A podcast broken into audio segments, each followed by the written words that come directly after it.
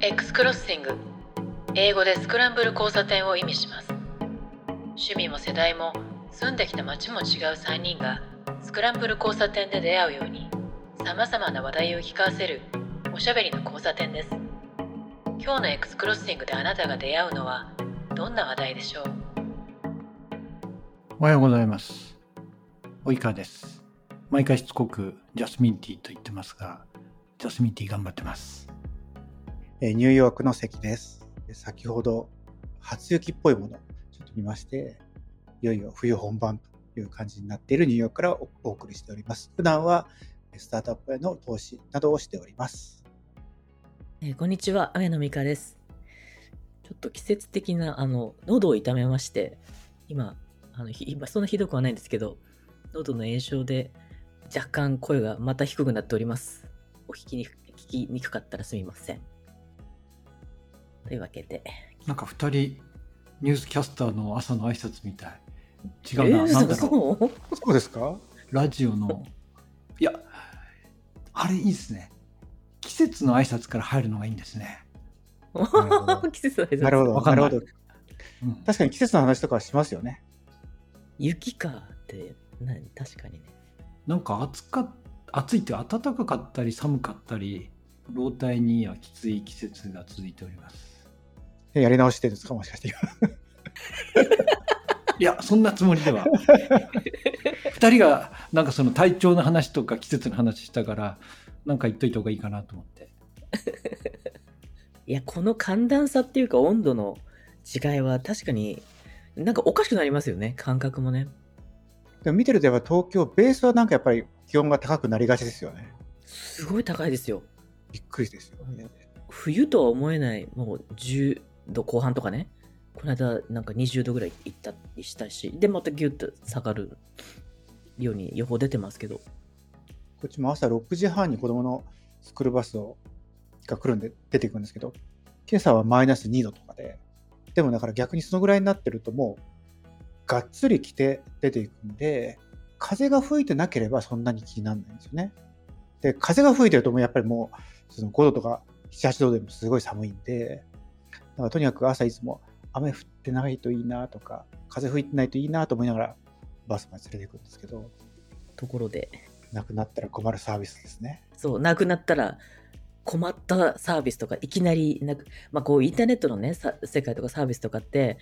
いきなりなくなるとかってすごいよくある話じゃないですか。まあ店舗もそうですけどね、いきなり閉店とかね、そういうのありますけど。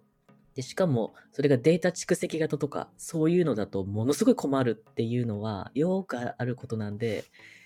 この間、あの、セイさんとね、雑談としたしたりとかして、いきなりなくなるものっていうのは、利用者としてもあるし、提供側としてもあるしっていう、なんかそういういきなりなくなって困ったみたいな話ちょっとしてみましょうかね。いやどうしても提供側の方が多いから、その僕はよく日本にいた時にアメリカ側と、多分及川さんも似たような感じだと思うんですけど、もうどうせやめんだから早くやめようぜみたいな感じで、こうアナウンスしてから4週間とか、2週間とかみたいなことを平気で言言われて、いや、これアナウンスしてからね、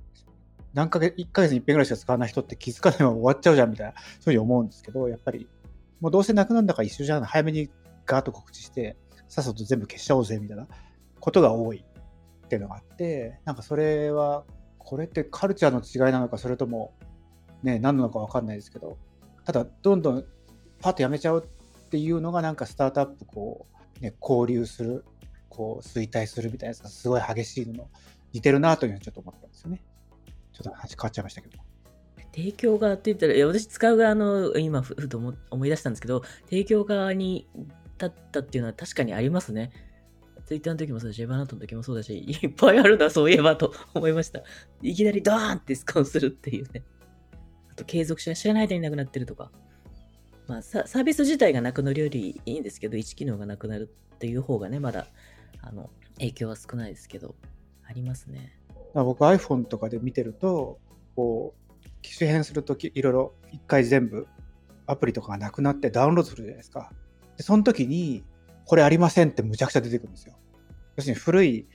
やつってアプリをダウンロードしてローカルにアプリそのものがあるじゃないですか。でも最近のこう機種変って、そのアプリとかは全部サーバー側にあるっていう前提で、アプリそのものはバックアップしてないから、こう、新しいマシンに移るとダウンロードが始まって、これありません、これありません、これありませんって、もうめちゃくちゃ出てくるっていうのがあってですね、それで、あ、このサービス終わったんだって知るっていうことが最近すごい多い。ですけど、まあ大体はあの使ってないやつが多いんですけどね、たまに使ってるやつが、あ、これ、なくなってたんだってやつありますよね。なんか、なくなったやつはたくさんあるんだけど、で困ったなっていうので、本当に困る系のやつっていうのは、データがあるやつですよね。だからまあ、なくなっちゃって、不便だなとか、寂しいなと思うのはあるけれど、まあ仕方ないっちゃ仕方ないんだけれど、データがそこにあって、それがなくなるのが一番インパクトありますよね。僕なんか、その、あなんだろう、なんていうんですかね、えっと、運動系のアプリですごい気に入ったやつがあったんですけれど、も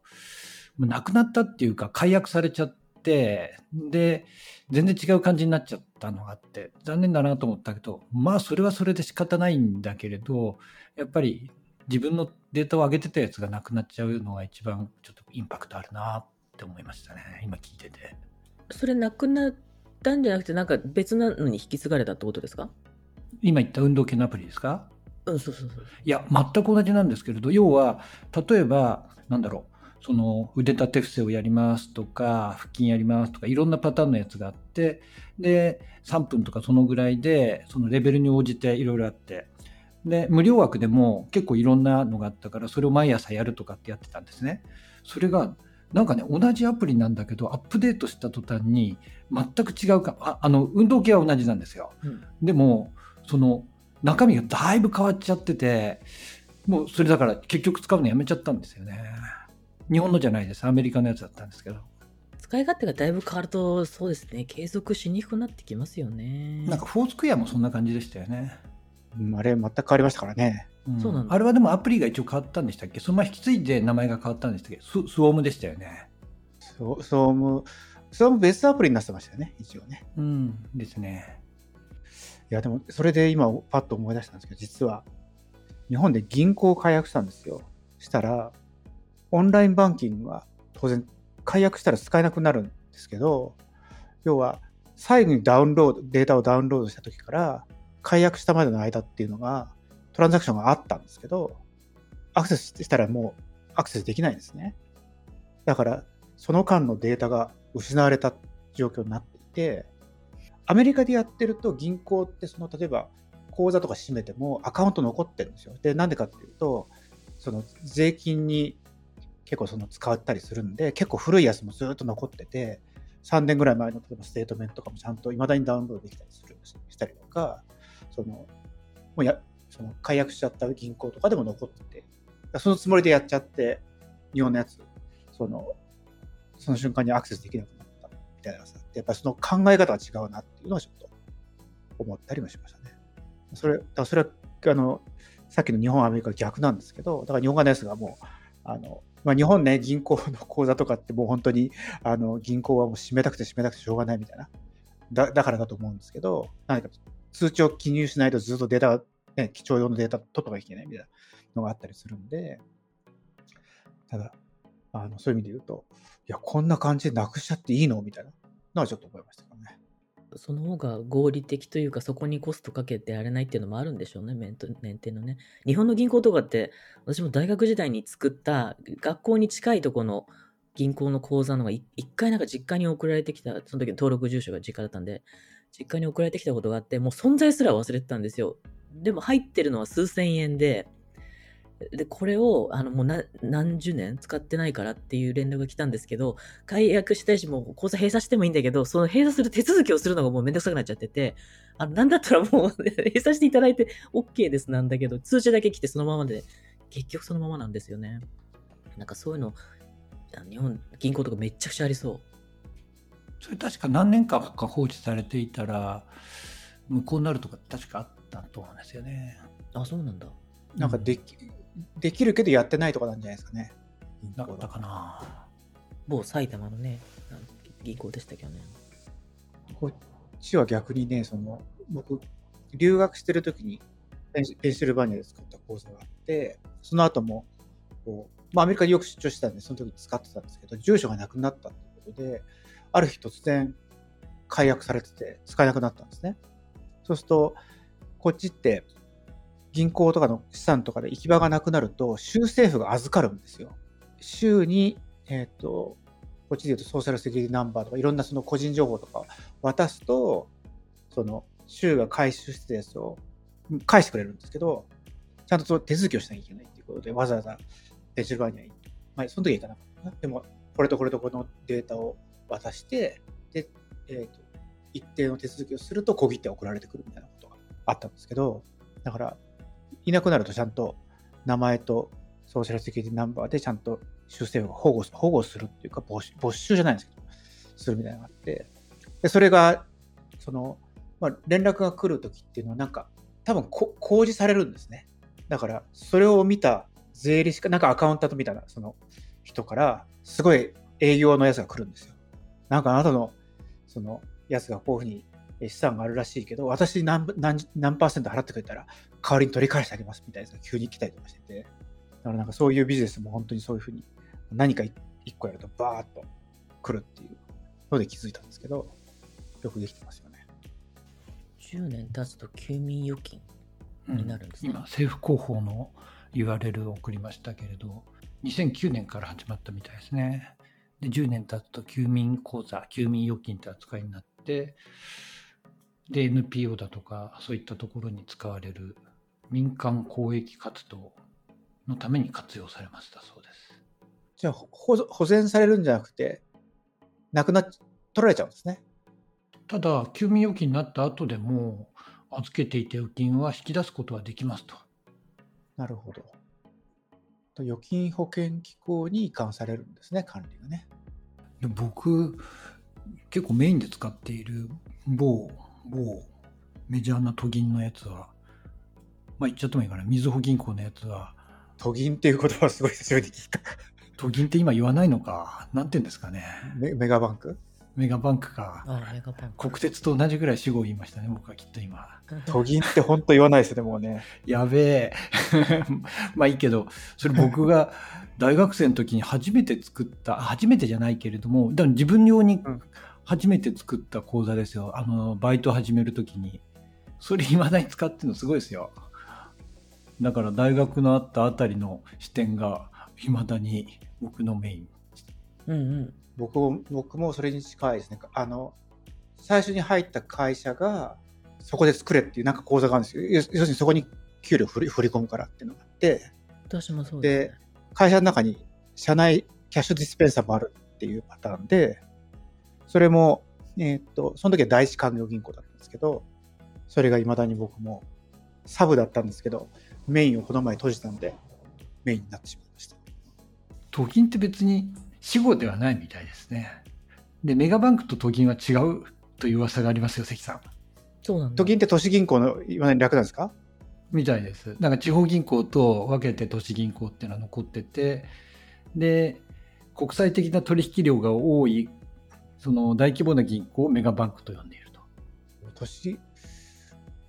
金融庁の分類がちゃんとあるらしく、みずほ、三菱 UFJ、三井住友、りそなの4行が都市銀行とされています。なるほど。というふうに、あの、Google の生成 AI のサマライズは言っております。うんもともとね、都市銀都市銀行っていいくつだったんですけど、なんかじ10何個ね13ぐらいあったのかな？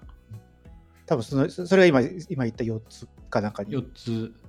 なってるんでですすね。よね、今ね。あ、そうか、リソナと埼玉リソナを別にすることもあるんで、そうすると5個になるんだ。あれも謎ですよね。なんであの、ね微妙に違うのかよくわからないっていうか、あもうあまり 興味がないんで、追ってないですけどね。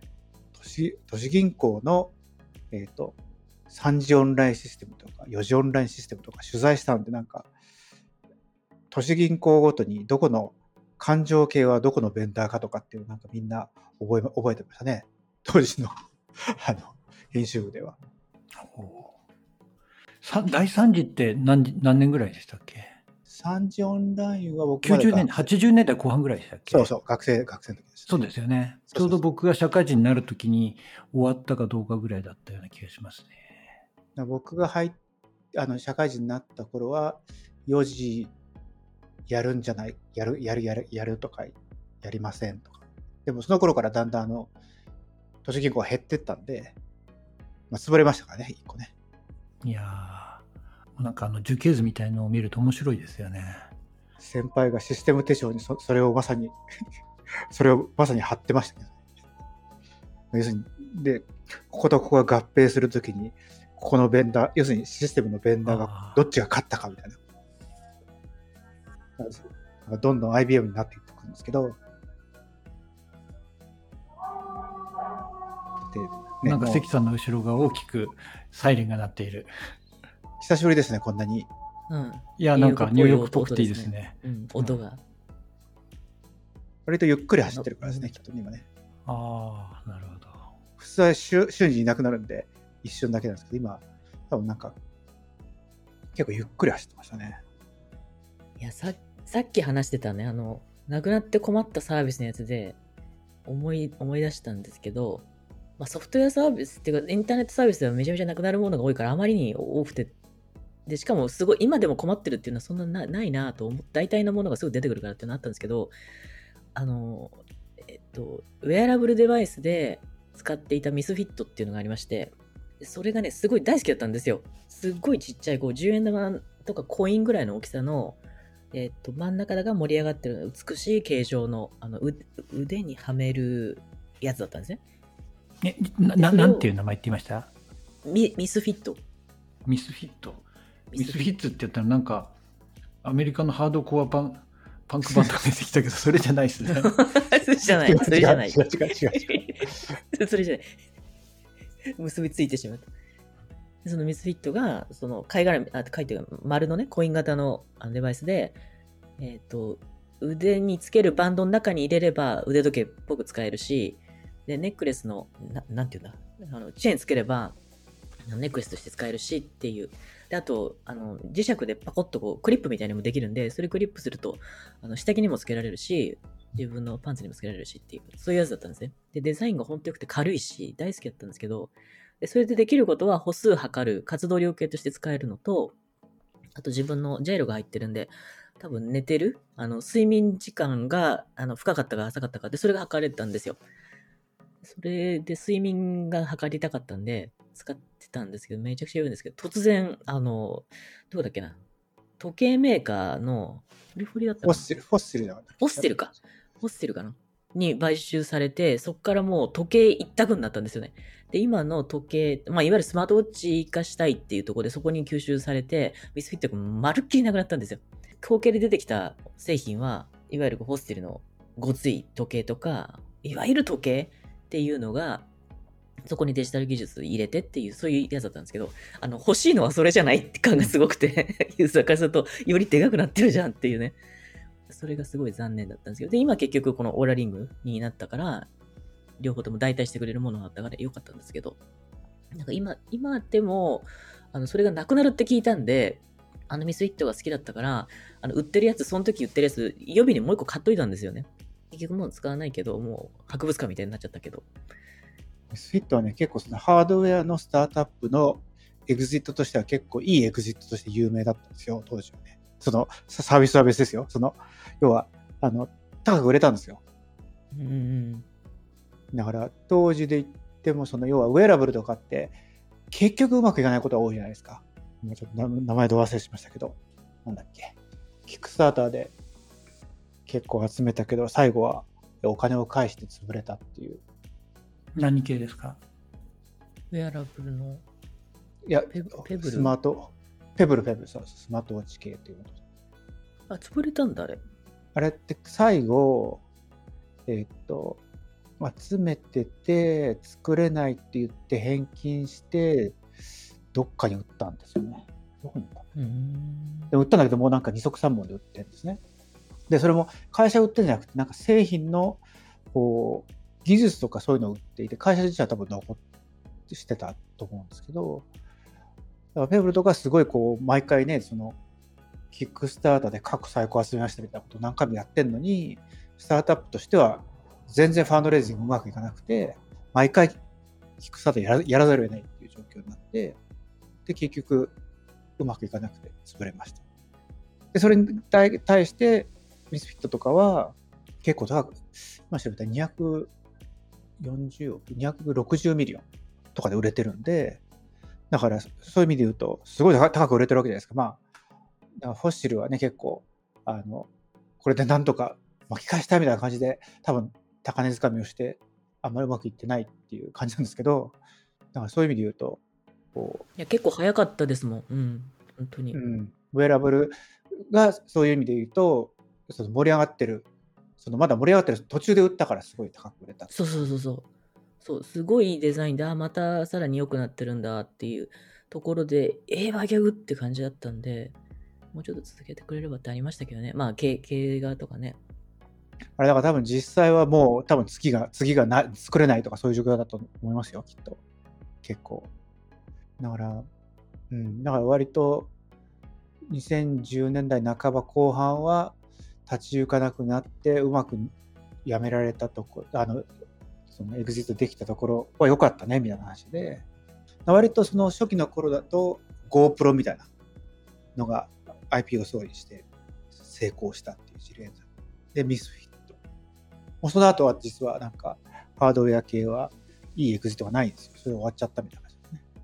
これ、ジョン・スカリーが創業者なんですね。あ、そうミスフィッなのト？ん？ミスフィット。うん。そうなの？ええー。さきさんが追っかけたジョン・スカリーですね。そうそう。だからジョン・スカリーのあの記事を書いたときに見見ました。ジョン・スカリーのウィキペディアずっと読んでたら、結構いろんなあのファン、ファン、コーファウンダーやってるんですよね。だからやっぱりう、なんか、そういうのやってるから売るのがうまかったのかしらとか一生思ったりもしたんですけど、ちょっとわかんないです。そのう売るのにそういうのに関わったかどうかわかんないけど。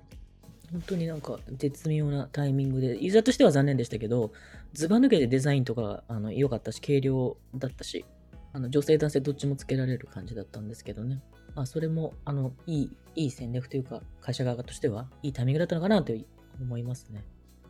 あの、失敗の、失敗のやつって、あの、失敗とかサービスが継続しないやつって、まあ、往々にして、サービス提供者側の都合だったりもするんですけど、あの、私が言ったね、前言ったエヴァーノートなんか、こと書かないんですよ。もういいっぱいありすぎて、あの、あそこメインのエヴァーノートっていうアプリがあったんですけど、それと並行していろんなアプリをガンガンガンガン立ち上げた時期があって、なんか、レシピみたいなやつやりました。そうそうそうそうそうそう。あの、 Evernote Food っていうね、うん。あの、食の、えっと写真を、写真で記録を取っていけるっていう自分が食べたものの記録、フード。それから Evernote Hello っていうのがあって、それは会った人がどうだったかって、まあ、いわゆる名刺管理とか、こう、コンタクトデータベースみたいな感じなんですよ。で、それはそれでほ、絶対にこう、欲しいものではあるんですけど、それを別アプリとして提供したんですよね。 Evernote 1機能じゃなくて。なんで、それが多くなりすぎて、で、かつ多くなりすぎると、あの、人って大体ワンストップで欲しくなるじゃないですか、サービスとか機能とかって。ああいうところで、なかなか統合も取れず、で、結局、あの、ディスコンになっていくっていうね。で、あと買収した会社もたくさんあって、これは Evernote と、あの、 strategy、strategic なものできるよねって言って、あの図形に書き込みができる Skitch っていうアプリをオーストラリアの買ったりとか、あと、メモ、本当に handwriting もできて、ノート的に使える Penultimate っていう、すごく有名な、あの愛されてたね、アプリを買買収したんですけど、で、それも買収してちょっとは最初うまくいったんだけど、結局のところ立ち消えになってしまったっていう、すごいもったいないことしてたんですよね。いや、そのままアプリとしていまだにガンガン使ってますよ、 Skitch。あ、本当ですか？あ、じゃあ、あのそのまま、スクリーンキャプチャー取って、こことかって印つけるときにすごい便利なんですよ。そうですよね。あの、矢印がすごい、特徴的で。わかりやすくて矢。印の方にこう、ふわ深く、な太くなってくるんですよね。そうそう大好きでしたねで。あとなんかそこに注意書きみたいなアノテーションというか書くときにも、ちゃんと例えばデフォルトがの色は赤だったのかなわかんないけど周り白でこう入れてちゃんと背景に溶け込まないようになってるから簡単にその操作画面とかの説明するときあるじゃないですか。あとは例えばバグ報告するときとかあるじゃないですか。そういうときに、ここがおかしいんだよっていう印入れて、まあ日本語でも英語でもざーっと簡単に description入れてっていうときにめちゃくちゃ便利なんですよ。そうですね。あれ、アップデートされてなくて、まだアプリとしてあるってことなのかな？あるんですよ。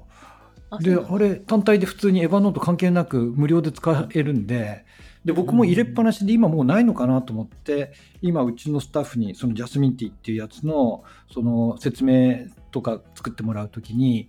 なんか Windows だったらこれあるんだけれどとかって言われて、いや、僕はなんか Windows にもあるかどうかわかんないけど、スキッチっていうのを使ってるよって言って、これどこのだろうって調べたらエヴァノートだっいまだにエバーノートコーポレーションになってますね。で、そうそうそう、あ、そうなっ。てますすあ、うんそうだ、そうなんだ。あ、じゃあなくなって、なくなってはいませんでした。でこれをエヴァノートの中に、あの、アプリの中に取り込もうっていう動きも前あったんですけど、全然それじゃない方がいいんですよね。あの、ユーザーが求めてるのは、そこじゃなくて、いろんなもの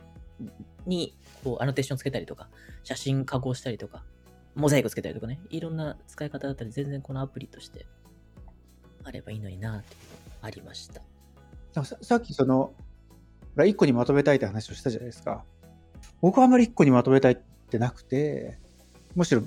これはこれって単機能のアプリの方が好きなんですね。なんだけど、管理が大変じゃないですか。複数のやつのバージョン管理したりとか。提供側からするといっぱいアプリがあると、そのもう、まあメスっていうか、どうにかしてほしいと思うんで、なんかね、買ってきたら早く統合してほしいと思うんだけど、いや、これこのまま残しとこうぜみたいになると、いや、これ現場的にはすごい嫌なんだけどなと思ったりするみたいなことをよ今ちょっと話を聞いてうん思いましたね。あとね、もう一個ね、今、ふと思い出したんですけど、あの、これ笑い話、 Evernote Hello っていう、あの、その、人とのコンタクトデータベースのアプリ出したって言ったんですけど、その時の、あの、アイコン、アイコンの絵のデザインが、もう本当ですね、一番最初、本当ひどかったんですよ。あの、こう、か、壁？人の顔が半分壁から降って出てて、あの、ひょっこりはんみたいな感じで出てて、ハローみたいなやつでしょ？だからあれ、壁からハローって出てくる。そう。で、その半分、人の顔が見えてるんですけど、男の人の顔でメガネかけてて、下の口が笑ってんですよ。で、笑ってんですけど、その笑ってる顔が、唇が開いてるんで、すごいなんか、あの、シリアルキラーがこっから覗いてて、狙ってるぜみたいな、本当に気持ち悪い。気持ち悪いっていうか、あの怖い絵だったんですね。日本人、アジア人から見ると。で、これを出す前に、あの、これすごい怖いから、なんとかならないのかっていうのを 各、各国の拠点から出したんですよね。でも、いや、それがアメリカ人には通じなかったらしく、これで出し、それで出したんですよ。で、出したら、あ、なんだこれすげえ怖いとかって言って、ソーシャル上も含めて、やっぱ話題になるんですよね。ほら、だから言ったじゃん、みたいな感じで。で、でも、出して数日だったかな？すごい短期間で、あの、デザイン変えるからって言って、すごい可愛い、なんか、あの、えーピンみたいな、今度はあの、フィギュアみたいな、可愛いデザインになって、うんで、それが人のアイコン、地図の、あの、アイコンじゃない、地図の上にこうピンが刺されてるみたいな感じの、すごい可愛いデザインになって、で、その時に、あの、当時 CEO のフィルから、これどうだろうとかって言ってきて、各国の、あの、各国の意見聞かせてくれっていうのが来たんですよね。で、その時に、セカンド、あの、デザインの方が全然良かったんで、あ、これだ、これだったらいいと思うってEvernote Hello の最初の あの壁からこう覗いているシリアルキラー的なやつは、今でもなんか、あの、冗談で使ったりしますね。残ってるんですか、その絵って。残ってるんじゃないですかね。どっかにあるんじゃないですか？アイコン怖いとか。 Evernote Hello で画像検索やってますけど、あの、P に載ってるおなじみのやつしか出てこないですね。あーえっとね。あ、あったあったあったあったあった。あった？ありました。見つかった。ピンタレストにあった。あった？あった。あった。そのね、本当に、口が半開きなのと、あと目がね、目がこう、なんていうか、日本の漫画でいうちょっとこう、なんて言えばいいの？う上側にこう、くるってなってるっていうか、三日月型っていうんですか？これでしょ？今送ったやつ。それそれそれそれ、このアイコンです。なんか、似たーってしてる感じなんですよ。これちょっとやばいですね。すごい、本当怖くて。しかもなんか半分だけのすごいですね。このなんか、そう。こう、あの、家政婦は見たみたいな。家政婦見てみると 半分だけなんですよ。なぜこうしたんだっていうね。でもこれ、オリジナルで別に最初のリリースなんでしょ？最初のリリースなんですよ。そうなんですよ。だから別に、別に誰か誰かから押し付けられたわけじゃなくて、これが、このアイコンがいいってそう思って作ったんですよね。そう思って作ってる。で、そのリリース前に、あの、アジアとか日本の拠点とかも確かヨーロッパもそうだったと思うんですけど、これちょっと怖くないっていう話を、あの、結構ね、あったんですよ、社内でリリース前にも。なんだけど、それが多分、いや、そんなことないんじゃないっていうので出しちゃった。そしたら、気持ち悪いとか、怖いとか、散々言われ、アイコン怖い。いや、怖いですよね。怖いね、確かに。これね、でっかいので見ると結構トラウマになるんですよね。すごくなんか、一回焼きつい、焼きついちゃうから。なんかこういう、あの、失敗とかって、あの、昔、関さんが共有してくれた、あの、ニューヨークでやってたっていうミュージアム・オブ・フェイリア。フフェリアね。っていう、はい。そのイベントがあって、これ世界なんか回ってるらしいんですけど、あの失敗した数々のプロダクトを展示して、そこから学べることあるよねっていうのをやってるなんか、稀有なイベントがあって、これぜひ日本でもやってほしいんですけど、日本だけね、入ってなかったですね。台湾とかには行ってましたよね。言ってましたね。うんで、それがね、いいい取り上げ、いいもの取り上げてるんですよね。なんだっけな。なんか、でも Facebook のとかなんかいろいろやってたで。も美香さんがね、あの、ピピンを知らなかったらびっくりしましたけどね。あ、ピピン知らなかった。うん名前。ピピピンが思いっきりフィーチャーされてましたけど、確かに。ピピピンって何でしたっけ？Mac 互換機ですよね。どこで出したんだっけ？バンババンダイ。バンダイですね。僕バンダイ取材に行きましたよ。あれはでも失敗っつっても、アップルが悪いんですけどね。てかまあ、そういうタイミングで掴んじゃったっていうのは、ちょっとあれかもしれないですけどね、そういう。うんこれあの、この、ポッドキャストのね、こう概要欄に、こうミュージアム・オブ・フェイリアのサイトのリンク貼っとくんで、ぜひ皆さん見ていただきたいんですけど、あの、このノキアとかね、コーク2とかね、今こんで出てるの。あとグ、まあ、Google グラスも出てますね。いろんなのが出てて、あーっていうのがたくさんあるんですけど、そこから、なぜ、あの、懐かしむのも、それも楽しみ方だろうし、あ、これなんで受け入れられなかったんだろうとかね、そういうのを考えるのもすごくいい刺激になりますね。昔これ、及川さんと一緒に出た、違う、出たか違うな、違うな。失敗したプロダクトの話をしようっていう、なんか失敗カンファレンスっていうのをやって、多分そんだけ及川さんと一緒に出たような気がするんだけど、記憶あります？覚えてないです。ないですか？もしかしたら違うか。ああ、でも、いや、僕ね、とにかく失敗カンファレンスっていうのは知っているし、うなんかそういうのは興味あるんだけれど、自分自身では出たことないような記憶だけど、もう僕の記憶は当てにならないんで、言ってる可能性はなきにしもあらず。僕はなんかパネリストで出たんですよ。ちょうどね、そのいいろいろ、いろいろあった後だったんで。あれ？美香さん声が聞こえなくなった。すごい。また聞こえないです。聞こえない聞こえ今40分だからそろそろ一回休めということなのかもしれないですね。そうですね。じゃあ一旦、ミカさん、音出し、一体ここで終わりにしましょう。切りますか。はい。